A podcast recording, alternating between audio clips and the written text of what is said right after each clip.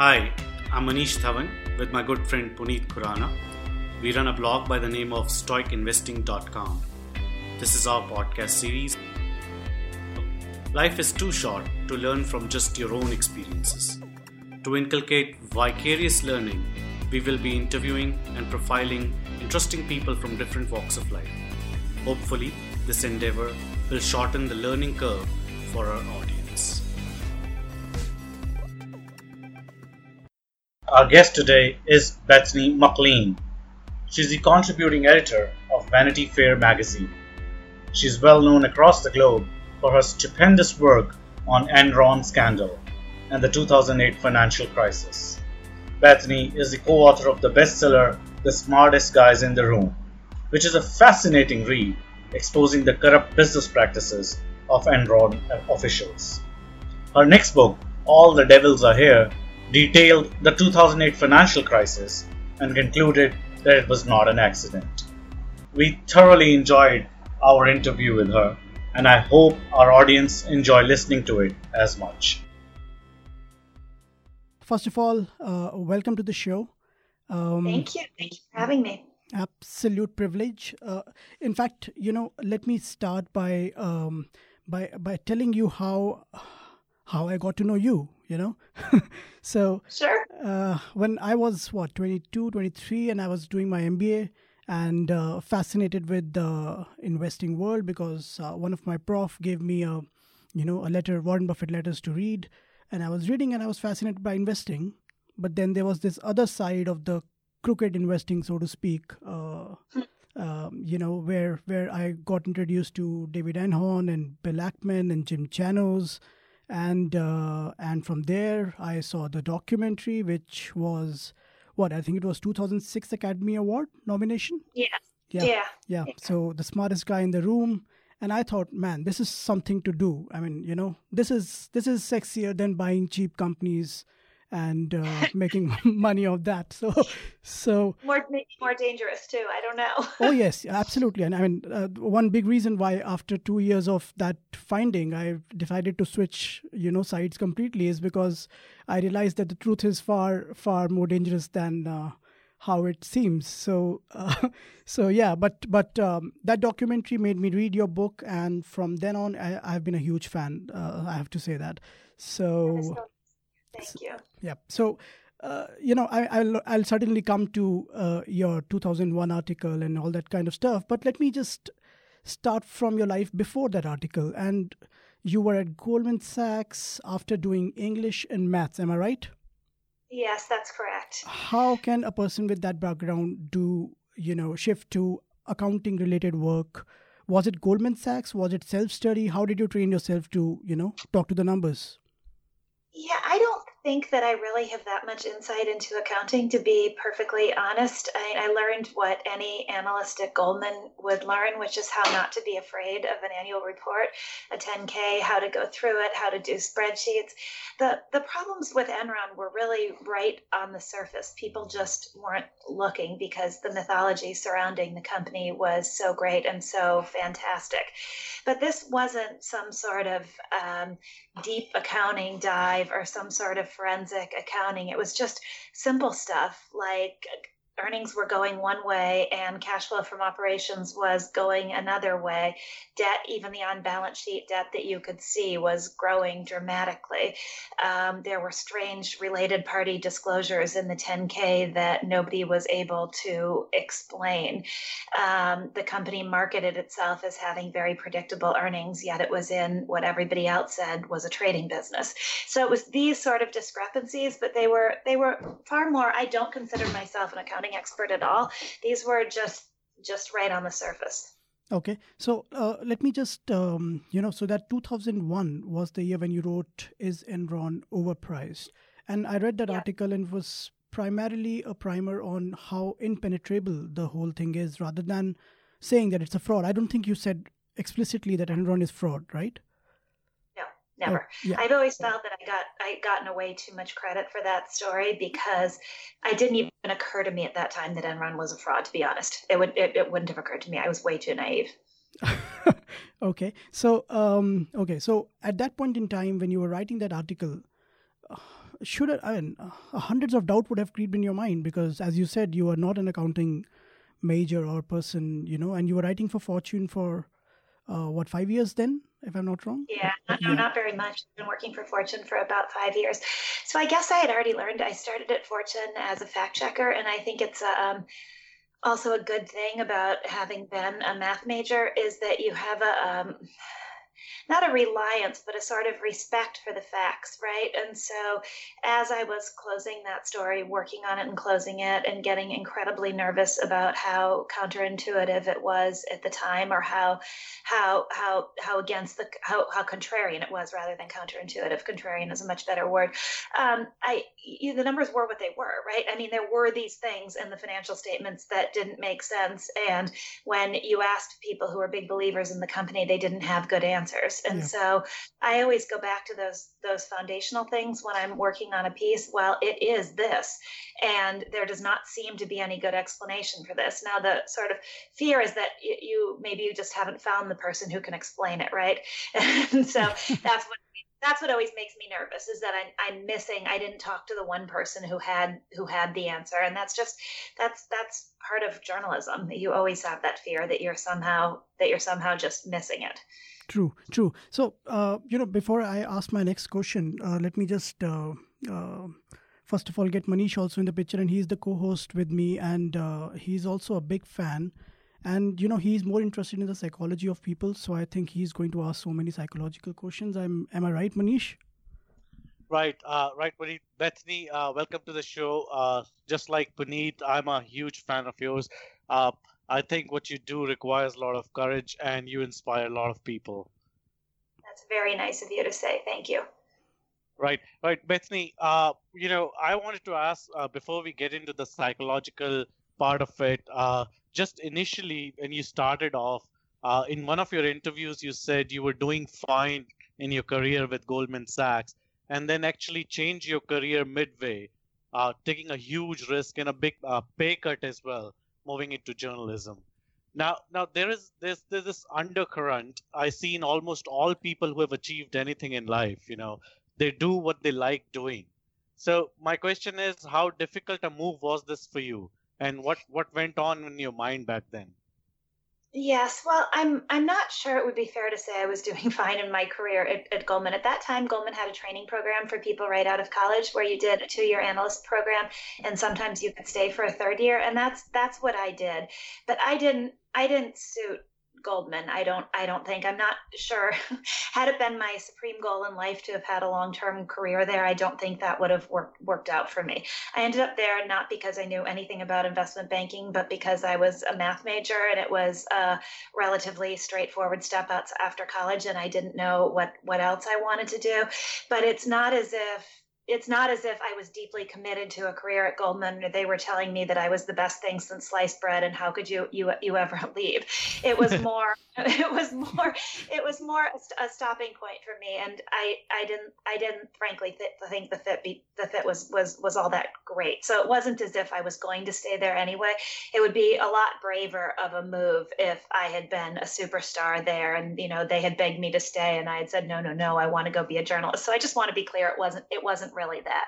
But I do think there is a there is a degree of self recognition in saying no, I'm not going to go to business school. This doesn't doesn't suit me. I realized, and it's funny, I realized when I was at Goldman, I don't like working for other people, but I also don't like having people work for me. I like being independent and being able to make my own observations and, and, judgments about things. And in that way, being a journalist and particularly an investigative magazine journalist suits me suits me very well.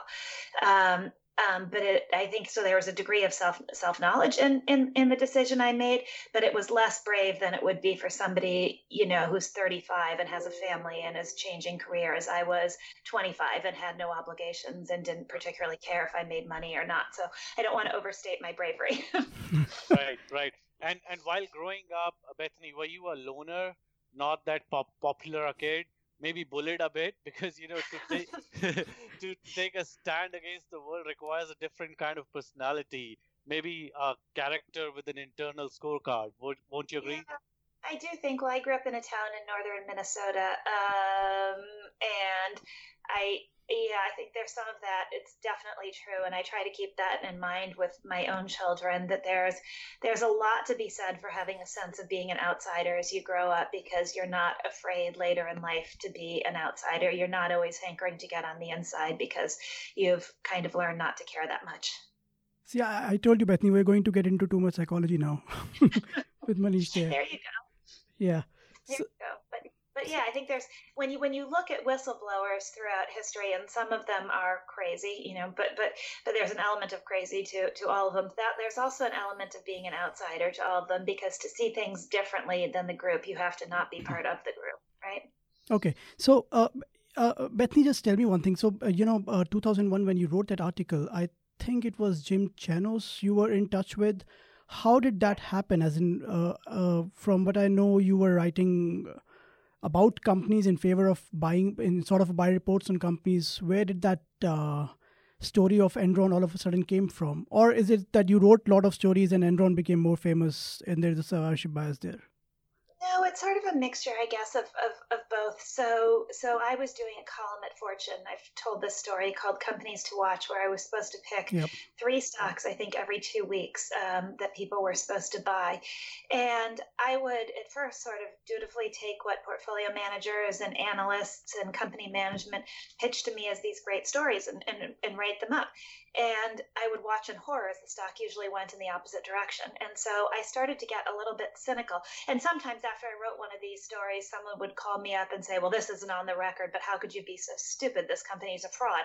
You know, it's call, calls like that. And I thought, well, how can I know that beforehand? I don't want to be I don't want to be telling people to buy a stock when there's this whole other story that I should have known that sure. I that I, I, that I don't know.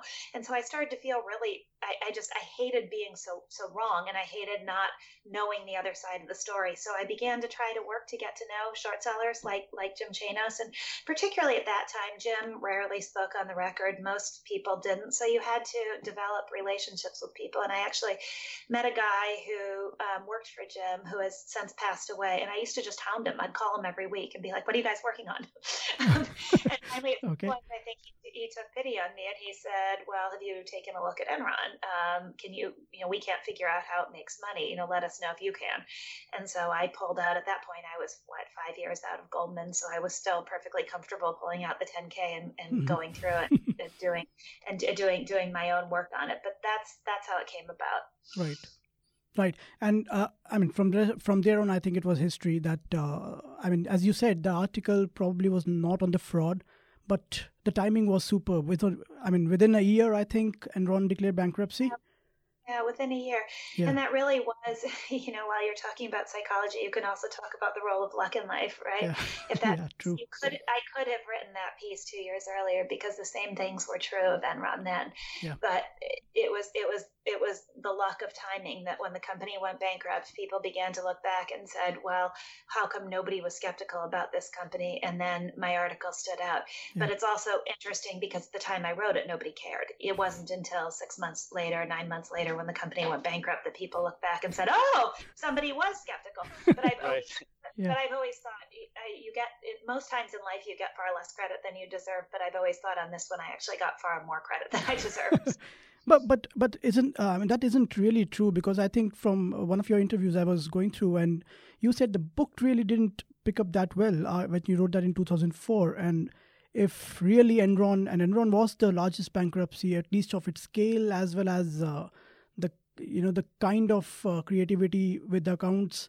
It was one of the largest um, you know uh, bankruptcy. Why didn't the book did so well you know when when you launched well, it, it it's funny. It you know, the, the, Enron, what's funny about the Enron story is that it has really stood the test of time in the sense that people still care. I mean, here we are talking about it all these years later. I was at a coffee shop in Chicago yesterday and the guy behind the bar was like, Hey, are you the author? And he, he, he remembered it. I mean, it, it, I think it was, I think it will always be a seminal story because it was such a crack in our collective um, confidence. Right. You know, up until that time, it had, that had been a while since a major American company had gone bankrupt, and the degree of complicity from Wall Street, from the accountants. It was like this shattering of naivete in in in some ways on on all of our part, and the Enron story really became a part of a part of our culture.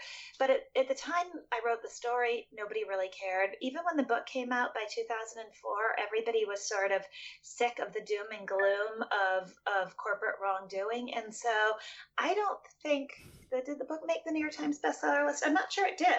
It was not like this this smash hit, but what it has done is continued to sell really well over time. I'm, so, I'm pretty sure it has been increasing. I mean, uh, yeah, uh, no, it, it has. So yeah. it's, it's a funny it's, it's a funny thing. It, it it it has it's it's a book that a lot of people know, and it's done very well over time. But it wasn't this smash hit at the moment it was released. Right right and um, let me just ask you directly i mean there is no you know there is no way of asking this wasn't there an element of um, well uh, and since you are a financial journalist and uh, financial journalism comes with huge amount of risk have you ever considered not doing that? Uh, i know you have been continuing with it but does that thought cross your mind?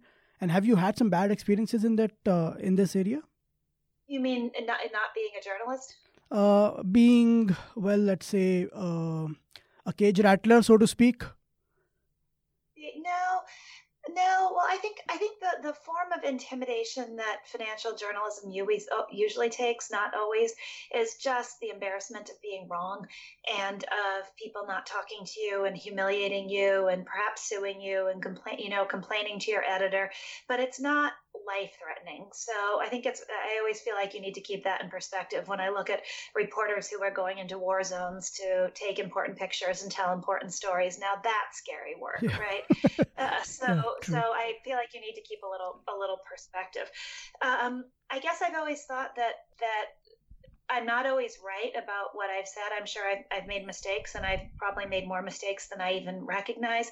But the only thing you can do is be true to what you've learned and what you think when you write a story. Because if you start not being true to that, then you're lost, right? So mm-hmm. you you have to just be as true as you can to what it is you've come to think in in in the process of, of reporting in the process of reporting a story. Um, hopefully not colored by any preconceptions going in. Hopefully just colored by what what you've learned as you've reported the story. But if you ever start stop doing that, then you should not be a journalist anymore, right? True, but, true, but and true. that, that doesn't that doesn't guarantee, as I've said, that doesn't guarantee that I always get it get it right far from it because you know journalism is a game of trying to get to 75% knowledge and in some cases you don't even get there and in some cases the last 25% would have changed your perspective but it is a game of doing the best work you can and being as true to what you think as you can be Right, right. Uh, Bethany, this, the psychological aspect of the Enron fraud is a fascinating learning for all the students. You know, it is a perfect example of authority bias. Nobody has the courage to call spade a spade. Nobody dares say that emperor has no clothes on. Since you covered the story so well and in detail, do you have any pointers for companies to imbibe, maybe to ensure that this kind of culture is avoided? That's interesting. I guess I think I guess I think a couple of, of things. One one is that written codes of conducts and things like that don't matter at all employees all the way down to the lowest level employees have a way almost through osmosis of absorbing what people do and what they actually believe versus what they say they believe. And so if a company talks all the time about how grand its ethics are and how kind its culture is and how we do the right thing like enron did but that's not the way the place actually operates the written words almost make matters worse. So i guess i would say that the code of conduct has to be i think companies spend a lot of time and a lot of money on writing these very highfalutin codes of conduct that don't reflect reality and they don't matter at all. So come up with a code of conduct that reflects reality. If you are a super hard charging culture, then make it about that. At least, I think, at least be honest about it. Um, I guess I, another thing that I've that I, I think about that's very sort of in vogue today, today for executives to say they like to be challenged. I'm sure you guys have heard that from from many people but it's not true. Nobody likes to be challenged. And the more senior somebody has gotten, the less they actually really like to be challenged. And right. so there's also often this gap between people saying they like to be challenged and the culture they really put in place. And I would say you have to put in place a culture where you really are challenged. As the top executives, you really are challenged by people, even though you're not going to like it. And you have to set it up to make that happen, even though you don't like it. But if you pretend that you're this open person who loves being challenged, you're probably going to end up with a culture that doesn't reflect real challenge because it's not fun. I mean, even me and my meager little little role when somebody contradicts me or doesn't agree with what I'm saying, I don't like it. Nobody does. And so whenever right. I hear this, you know, very senior executives say, "I just love to be challenged," I think bullshit. Right. Right. true. True. Uh, but um, you know, uh, going back to that Enron event and. Uh, uh, later on, you said that you know it requires 75% and 25% can change your mind nowadays do you think that 25% even comes up because the fast paced journalism which it is nowadays? I think at that time when you were writing you had a lot of time to work on things right. but now you don't get time to do that. No probably probably not and you're right. I think that's that's a big a big loss. I don't want to believe it's permanent. I think there are a lot of people still doing really good long form thoughtful work and I want to believe the world is going to shake out such that we do have this immediate sort of newsy driven thing, and then these longer, more reflective pieces that I, I, I don't know if I could predict where journalism was going and what the business model was going to be. That would be nice. But has has your style changed because of that? No, so I've been lucky. I still I still write mainly for I've stuck with being a print journalist in a world where that's probably not the most in vogue thing, but as I write mainly for Vanity Fair and I do a little work for Fortune, um, and those are places where you can still think a lot before before a piece is published. So I don't think my I don't think my style has changed, but that's you know that's really luck i'm 46 and i don't i don't need to be in the thick of things anymore right sure. right if I, if I were still worried about where my career was going to be in 10 years, I would probably have switched places and be at some sort of place where speed was a lot more valued. So then uh, right. I'd, be, I'd, be, in a different situation. Uh, can, can I just build a question over that? Uh, you have spent close to uh, you said 25 you left goldman sachs you're 46 now uh, that's quite a long career trying to find out what is wrong with the system to go against the system um, why not make a career in financial markets? I mean, you were in touch with Jim Chanos and short sellers. You never considered short selling to be a career for yourself? I mean, considering the fact that you were doing good work there? No, weird, weird. I think it comes back to a personality trait again. I think yeah. I'm an observer, not an actor, and that's just. And you can say that's that's that's sort of lame, but I I think that's the way it is. I don't think what I do is necessarily all that different than what an analyst would do. But my taking action is creating a written piece of work, not going into the market and shorting a company or buying a company. And it's it's more observational, I guess. And I've never I mean, to the point where, frankly, it drives my husband crazy because he says, "You you can manage our money. You know all this. Uh, you know all this. you know who to talk yeah. to." And people have said yeah. to me, "Well, don't you, when you learn something, don't you want to go short a stock? Don't you?" And I've said, actually, it doesn't even occur to me. I just okay. that's not that's not the way my interest gets expressed for for for whatever reason. I would far rather write a story about a company that's likely to be a fraud and figure out how to express that than I would go out and short the stock.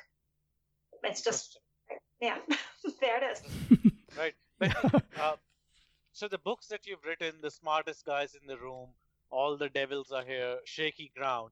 Now, in all the three books, you've unearthed some serious flaws in the system. Uh, my, my question is, is this great journalism and the fact that freedom of press is live and kicking in the United States? I mean, you cannot publish such a book in China or even India for that matter. Or or does this imply that US is degenerating and is fast becoming a very corrupt nation? Huh. No, I think I think I think the press the press in the United States is still is quite free.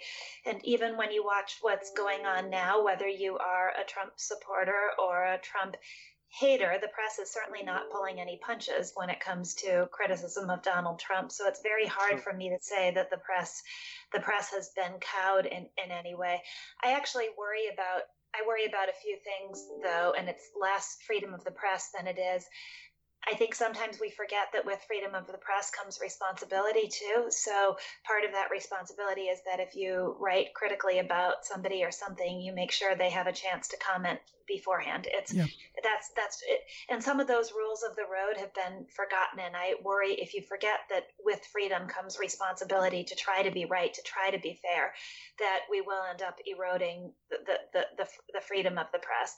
And then I also worry that, which you alluded to earlier, that with this constant sort of flurry of short-term news, that we'll lo- lose sight of the bigger picture. Of of it's very hard if you're focused on the craziness of the day to you you know you might not see the you might not see the big picture thing that you you should be seeing. So I, I have my fears that they are not around around corruption or around a sort of a crackdown in any way.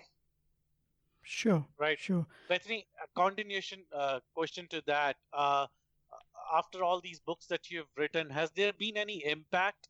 Has the government or any other concerned uh, entity approached you to consult for a change, or has everyone moved on treating it as business as usual? Oh, that's an interesting question.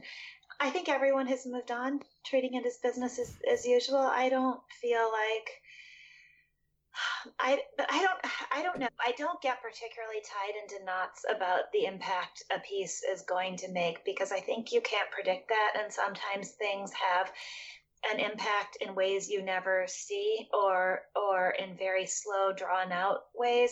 So i like to believe the enron story has had an impact in corporate america. Maybe in a way i never know or, or, or never see but i i know a lot of people have talked about it. So I, I like to believe it's mattered somehow but but it's but it's but it's but it's a good question. Is it just howling into the wind right? I don't know. Right. The reason why i'm asking this question bethany was because uh, I watched that movie Inside Job, and yeah. uh, as it turned out, you know, the same set of people who got them in trouble are still at helm of operations. Uh-huh. No, it's you know, it's it's it's it's funny, right? You have this.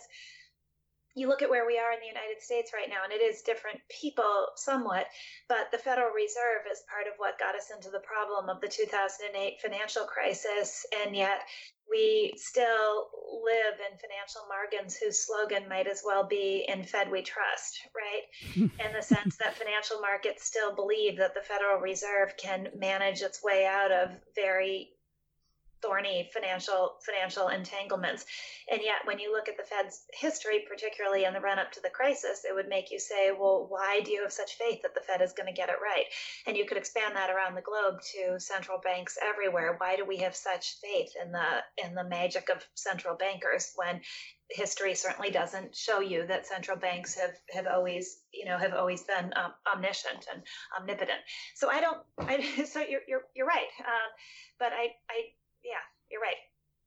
Good question. I don't. I don't know. Maybe journalism doesn't change anything.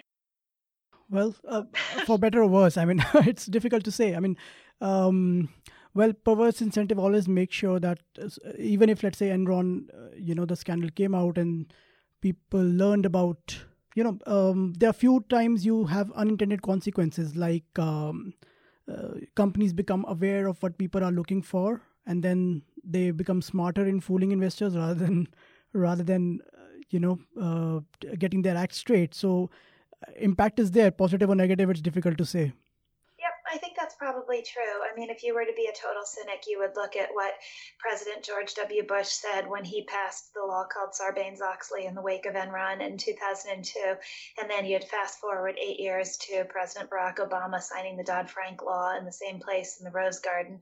Um, and both sounded very similar notes about protecting investors from securities fraud and making sure the markets functioned efficiently and you know eight yeah. years later right there there there there we were so you could argue that that some lessons some lessons will will will never be be learned but i think in some ways you get misled maybe I don't know, you could argue this point, but maybe you get misled as a journalist if you think you have some sort of grand calling. I view my job as telling the best story about something that I think is the most true to what happened that I can, and that's that's it. And I try not to get tied up in knots about about having an impact or making making change because sure. because that that sort of thing is usually unknowable and unpredictable. Sure, sure. So let me, you know, um, after all this discussion, I would probably want to get into the process which you approach a story with, and specifically, well, we'll we'll uh, uh, we'll go to that Enron thing again, and maybe the book also, and um, later on, I will come back to your process of journalism in general. But I want to know what is your starting point. Um, since you have become famous after the Enron thing, is it that you seek companies where there's some kind of financial problem? Are short sellers still a source of your uh, information on companies? Yeah, it depends on the sort of story I'm doing, I guess. Um, because I work mainly for Vanity Fair, I suppose I've broadened out a little bit. So yeah. the last two stories I did, one was on um, Valeant, which was not dissimilar to Enron. I mean, that was in many ways down to some of the characteristics of the CEO, quite a reprise of, of, of Enron to, to, to right. So right. yes, I, I talked to Jim Chanos for that story and other people who were stock as well as people who, who were long. And so I do some stuff like that, but then I did a piece on Jim Comey, the FBI director, and what happened with the election and the Hillary Clinton email scandal. And that's completely sure. outside the realm of, of corporate America in many ways. So it, it really it really depends on on on the story. Okay, so since you know the larger large amount of uh, listeners will be of investing community, I will let me just go through uh, your basic process of. So you get obviously you you know you talk to Jim Chanos and he tells you okay you know this company looks fishy or something like that uh, what are the key things you look at when you're looking at the company? And there i'm going getting into slightly accounting related stuff but what are the what are the key points you would have to consider when you are looking into numbers? Or what are your starting points so to speak well, I guess um, some level, I'm always interested in companies where there's some level of hype surrounding them and where there seems to be a disconnect between what the what believers believe and what skeptics what skeptics think. And the more hype there is around a company, the more believers there are, the more interesting a story there usually is underneath sure. it. Um, I probably do less hardcore accounting work these days, although I did do one on a company called CGI that was the architect of the systems initially for for Obamacare and had some acquisition accounting accounting sure. issues. Um, but but sometimes what I'll do these days is try to explain after the fact. So my Valeant story was very much after the fact, and it tried to explain what had happened and why so many people believed in this company when so many other people identified identified problems with it. So I don't have a I think it would be misstating my work to say that I'm always looking for companies that are that are fraudulent and trying to identify them ahead of the fact. I don't I don't do so much of that anymore. Sure. based sure, on where sure. I work. So uh, when you were, uh, you know, doing all this kind of stuff, what was your key learning sources? This is actually a question by one of the one of the listeners that uh, when you were and you were being a English and maths, what were the sources you learned your accounting from? Is there a good book recommendation or something which have uh, you know made your accounting stronger? Yeah, well, I've I've actually always learned a lot from talking to people who believe in a company. I always think you don't do your homework, you can get too caught up in groupthink if you just talk to people who think like you do already. Okay. So I've actually learned I actually learn a lot from talking to the people who are believers because then you learn what they think and what it is that's convincing them, and then you can think through that and what it is and why. So I would say and I know Jim Chanos does a lot of this. You know, he'll always talk to the analysts who have buy ratings on something he's skeptical yeah. of in order to try to, yeah. to try to figure it out.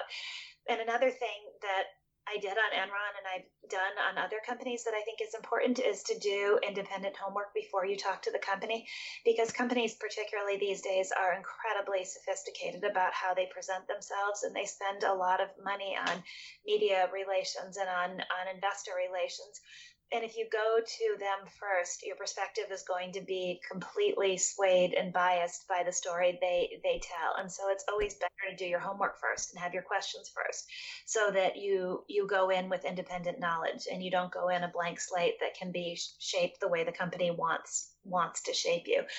Um, in terms of accounting, I don't want to pretend to an expertise I don't I don't have. I think the key realization for me is that accounting is a language like any like anything else, and it's a language that has flaws. It's a language that tries to capture reality, but it it doesn't always. It can be manipulated, just like just like any language can be manipulated to create a false sense sense sense of comfort. And so as long as you don't think of the numbers as the numbers that you're being presented as be all and end all and you think of them instead as a presentation um, um, um, i think that's that's that's really important. And i still think you can learn a lot just from going through the bankruptcy examiner's reports on enron and how they managed to manipulate all of their financial statements because in the end Enron wasn't so much a fraud as it was a legal fraud, and that most of what Enron did actually met the letter of the law. And so to see how much the language of accounting can be manipulated while still being yeah. legal to create a yeah. picture that is totally different than the economic reality is just it's it's it's a really good lesson. It's All a right. really good. True. And then I'm trying to remember the name of this book. I could look it up, but there's a guy named Howard Schilit who um, oh yeah an accounting yeah. expert, and he wrote a book. Well, that's a that's a legend, legendary book. So I mean, in fact, uh, you know, today and to, today and yesterday I was revising that book, and uh, you know, uh, Enron fits almost every um, accounting gimmick which he has mentioned in the book, yeah. and he has probably given the example of Enron in almost every case. So yeah, I can imagine how uh, amazing the creativity was at Enron when yeah. it comes to numbers. Yeah, I, I, sure. I, I, I like that book like the book. But I think the most important thing is just to remember that accounting is a it's it's a presentation of reality, right?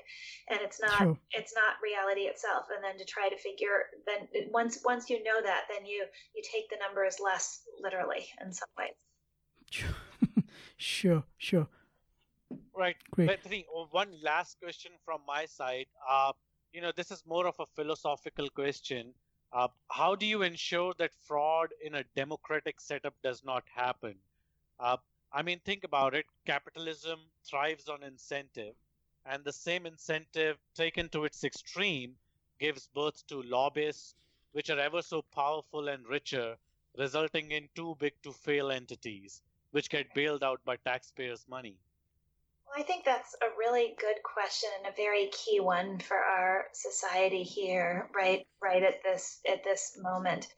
Um, you know, in, in the end, I think fraud is always going to happen in, in capitalism. And the line sometimes between a successful entrepreneur and a failure who ends up and a fraudster who ends up in jail is just success or failure. When you look back one of the fascinating books i read is um, and i'm blanking on the name of it but the book on elon musk by Ashley vance which listeners will will, will know.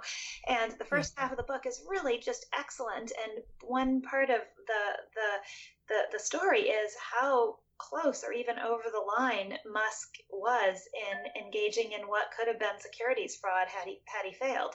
But it's right. worked until now, and so he's regarded as a huge success. And these sort of a, these aggressive moves is just kind of part of the Elon the Elon Musk legend. And I think, well, what's the difference between that and a Jeff Skilling, except that it worked or it's worked so far? But I, I worry a lot about, and I think what you're getting at with your with your notion of lobbyists, I worry a lot about uh, total corruption of capitalism, of crony capitalism, where companies that should that should fail instead succeed or are kept alive, and companies that should succeed don't don't get a chance. And I worry a lot that that's that's the system we're we're heading into. Um, where the big are getting bigger and more powerful, not just through their financial success, but through their clout with, with the government. And that's problematic if we are headed in that direction. And I don't know what I don't know what we do. According to you, what can be the balancing, uh, you know, balancing act there? So, for example, in the financial markets, we have the short sellers to do the balancing when it comes to fraudulent companies doing good. Uh, how and what what can be the balancing act in the in the capitalistic society, so to speak? I'm not sure of the answer to that. You, know, you had a balancing act of failure, right? In in the past, it is one key difference between Enron and the financial crisis, which is that Enron failed it, it, it went bankrupt. Nobody, they, they tried to have the government step in and rescue them, but despite the fact that Enron executives, Ken Lay in particular, were close to George W. Bush, he didn't lift a finger to help them. The company failed. That's the way it's supposed to work. In the financial crisis, instead, you had companies being rescued. And I find it the same hypocrisy that was in Enron, which is the companies who said, well, we live and die by the market and we believe in the market and our executives make so much money because that's what the market says they should make. But then when the market said, you're going to fail, they said, oh, no, no, the market's wrong. No, no, no, the, the market's wrong. The government needs to step in and fix this. And that's just a crazy kind of hypocrisy, right? And, and look, it might have been the right answer for the system that they had to be saved because the consequences for the rest of us might have been horrible but there's still something wrong with with with the capitalist system when that's when when that's the outcome because that ultimately is a healthy system that washes out companies that have become overextended that have that have problematic business models and when that can't happen anymore we're in a whole new new phase of the game and i don't I don't know that we've seen all the implications of that yet. And I, to be honest, I don't know how to fix it. Sure, sure. Uh, just tell me one thing. Do you also, by any chance, uh, cover either politics or economy or anything uh, beyond the U.S. Uh, beyond U.S. economies or so global economies? I don't really that much, and that's not because okay. I it's not because I lack interest in it. It's just as a long form magazine writer, I don't so much have an area of coverage as I do. I'm I'm a story person, so sure. when a story comes along for some reason or another that because somebody calls me and says, "Here's some insight into this situation," and I say, "Oh, wow, that's then then then then I learn, right?" but, sure. but the, the idea almost becomes comes before the expertise if that if that makes sense so unlike a beat reporter who would have an area of expertise and then cover things in that beat i more try to develop expertise when i get interested in something sure Sure. And uh, uh, do you, uh, by any chance, also cover some smaller companies, or you always, uh, you know? So, my, majority of your books, majority of your stories have been on Microsoft or uh, Freddie and Fannie and Enron. And uh, do you does a part of your job also covering small companies going through some troubles or financial frauds? Well, not not not really, and it could be. You know, I write a column for Yahoo Finance. That's an occasional column. It's less regular than it probably should or could be. But um, if somebody came to me with with with if somebody pointed out a company that was really interesting, that I, I would probably write about it. But again, I'm I'm opportunistic in that way. So it's not that I'm it, it, it's not that I'm it's not part of my job to, to write about that. I would have to decide I was interested and, and, and then proactively go out and, and, and write about it. Does that make sense? Yeah, absolutely. In fact, uh, I just, you know, I kept this question for the very end so that uh, I don't want to, um, well, bring this emotional angle into the picture. But in one of your interviews, you said that uh, you, Freddie and Fannie, after writing on Freddie and Fannie, you uh, are very scared in one way, and you you think you have covered Enron and you have seen it all, but Freddie and Fannie is an all different ball game altogether. Uh, I just want to, and I I have read your interviews, but I just still want you to say exactly why do you say that thing? Uh, what makes you so scared about it? Well, because they are so big and so important to so many people in this country, and there's just this belief in the status quo. The two companies still sit in conservatorship almost a decade after the financial crisis. Hmm. And it feels like it's workable. And so it's one of those, some of the scariest things in, in, in life are the things that feel workable in the moment. And so they distract you and you don't pay attention to them until they blow up and it's apparent it's unworkable. And to me, the current, the current structure of Fannie and Freddie is not, is not workable. And I can't believe we're still sitting here a decade after the financial crisis, and nobody in Washington is interested enough in doing the hard work to set up a housing finance structure that will make sense for the for the future. And it's also a depressing story because it is so the arguments are so grounded in ideology rather than practicality that it it it, it scares you about about people's ability to to make decisions based on anything other than sort of pre-existing pre-existing ideology. So I find it overall just just a frightening situation. And these two companies still are responsible for the majority of mortgages in the United States. And a functioning mortgage market is one of the things that that you can't have a functioning economy if you don't have a functioning mortgage market.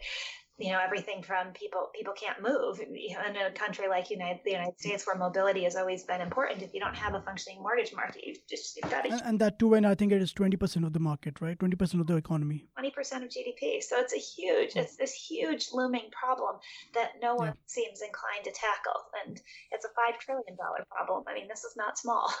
So so, it, so it, it, yes that that's it scares me a lot Sure, sure. You know, uh, there's one question which I, um, which I, I, think you might have to take a bit of time, or you might immediately reject it. But nonetheless, let me ask you: um, if, let's say, tomorrow I come to you, or somebody else comes to you from a university, let's say a Harvard or or a, or a good in university, and they ask you to develop a course which you would probably want all the students to know and take seriously, what are the five, six things you're going to be absolutely sure to include in that particular course? And that course could be on accounting, finance, whatever whatever you wish.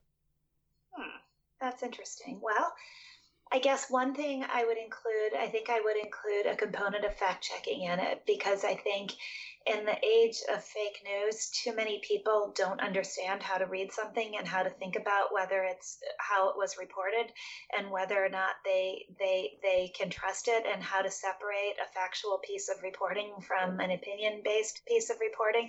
And I think working as a fact checker is really instructive in that way because you see something written in black and white print and it looks very authoritative and then you try to check it and realize it's all wrong. And i so i think everybody should work as a fact checker for at least have an experience of checking facts on something that really appears to be very convincing. Um, i guess that's one thing i would i would i would include. Um, i think i would include insight into psychology one of my uh, key lessons in working on Enron was I really thought when I started working on it that it was bad people knowingly doing bad things. And yeah. it, that's really just not the story at all. And so to understand the components of self delusion, maybe a little bit of corruption, some ego, um, um, but the, the all these components that that that can play into stories of business gone wrong i think are are really important because then you if you're only looking for bad people doing bad things then you're you're you're missing a huge chunk of important important stories right? Sure sure. So i guess i would i guess i would spend some time on that. Um, i would probably spend some time on learning to write clearly. I think you can't think clearly if you can't write clearly, and you can't write clearly if you can't think clearly, and it's an iterative process. And true, my, my, uh, only in my initial drafts of trying to write do I realize that my thinking isn't clear yet, and then and and then by trying to write, that makes my thinking clear. And so I think there's a very important iteration between that. And if people expect writing to be easy and fun, then they miss that very key iteration with with with clear thinking. So I suppose I would try to I suppose I would try to teach some of that. Um, I would teach people not to be afraid of numbers. A lot of people are afraid of numbers. They're not actually, they can get very complicated, but most of what you need to do with numbers is not that complicated at all. So it just means not being afraid of it. I don't know. How's that? Uh, is it because you are from mathematics background you're saying that or you have seen people not from mathematics background and doing that thing well i hear a lot of people say that that numbers are just too complicated. And I think if you approach yeah. them with the idea that they're complicated, then they are complicated. if you approach them if, if, you approach them with the idea of it's it's not that complicated, I'm going to figure it out, and this is not rocket yeah. science, which most finance is not rocket science. I mean, some is, some some gets extraordinarily complicated, but most of what you need to know to read a 10k is not super complicated, right? Yeah. So I suppose I would I would I would want people not to be afraid of numbers. Great. So, um, you know, I will just um, delve a bit into the four points you just said okay? And it's more more learning for me because i love to write simultaneously uh, you know when i'm doing my work on companies or or for that matter anything. Uh, what are your well let's say mantras for writing as well as fact checking? So these two things i would want to hop on. Well i i do think that you you have to start writing with the knowledge that you're going to have to rewrite. At least I do. There may be some, I know there are some super brilliant people who know exactly what they're setting out to say. But I usually discover when I sit down, sit down to write that I that it's not as clear as I thought it was, and that Sure. I didn't understand, and then I have to go back and figure those things out, and then I have to try to write again, and that's what I mean by iterative. That I learn what I didn't understand by by by trying to write, and then I go back and figure it out, and then I come back to the to the to the writing.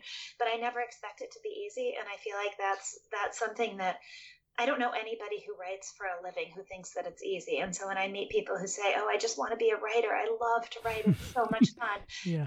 I just Sure. want to look at them and raise my eyebrows and think, "What are you talking about?" It's never been fun for me. I mean, it's satisfying on some level, but it's not fun. It's you know fun in the way that going for a long run is fun. You know, it's it's what's work. Um, but I but I think if you expect that to be part of the process, and if you I, I always am trying to aim for clarity, you know, so that so that something is something is clear, and I don't always get there, but that's that's what I'm trying to aim for. Sure.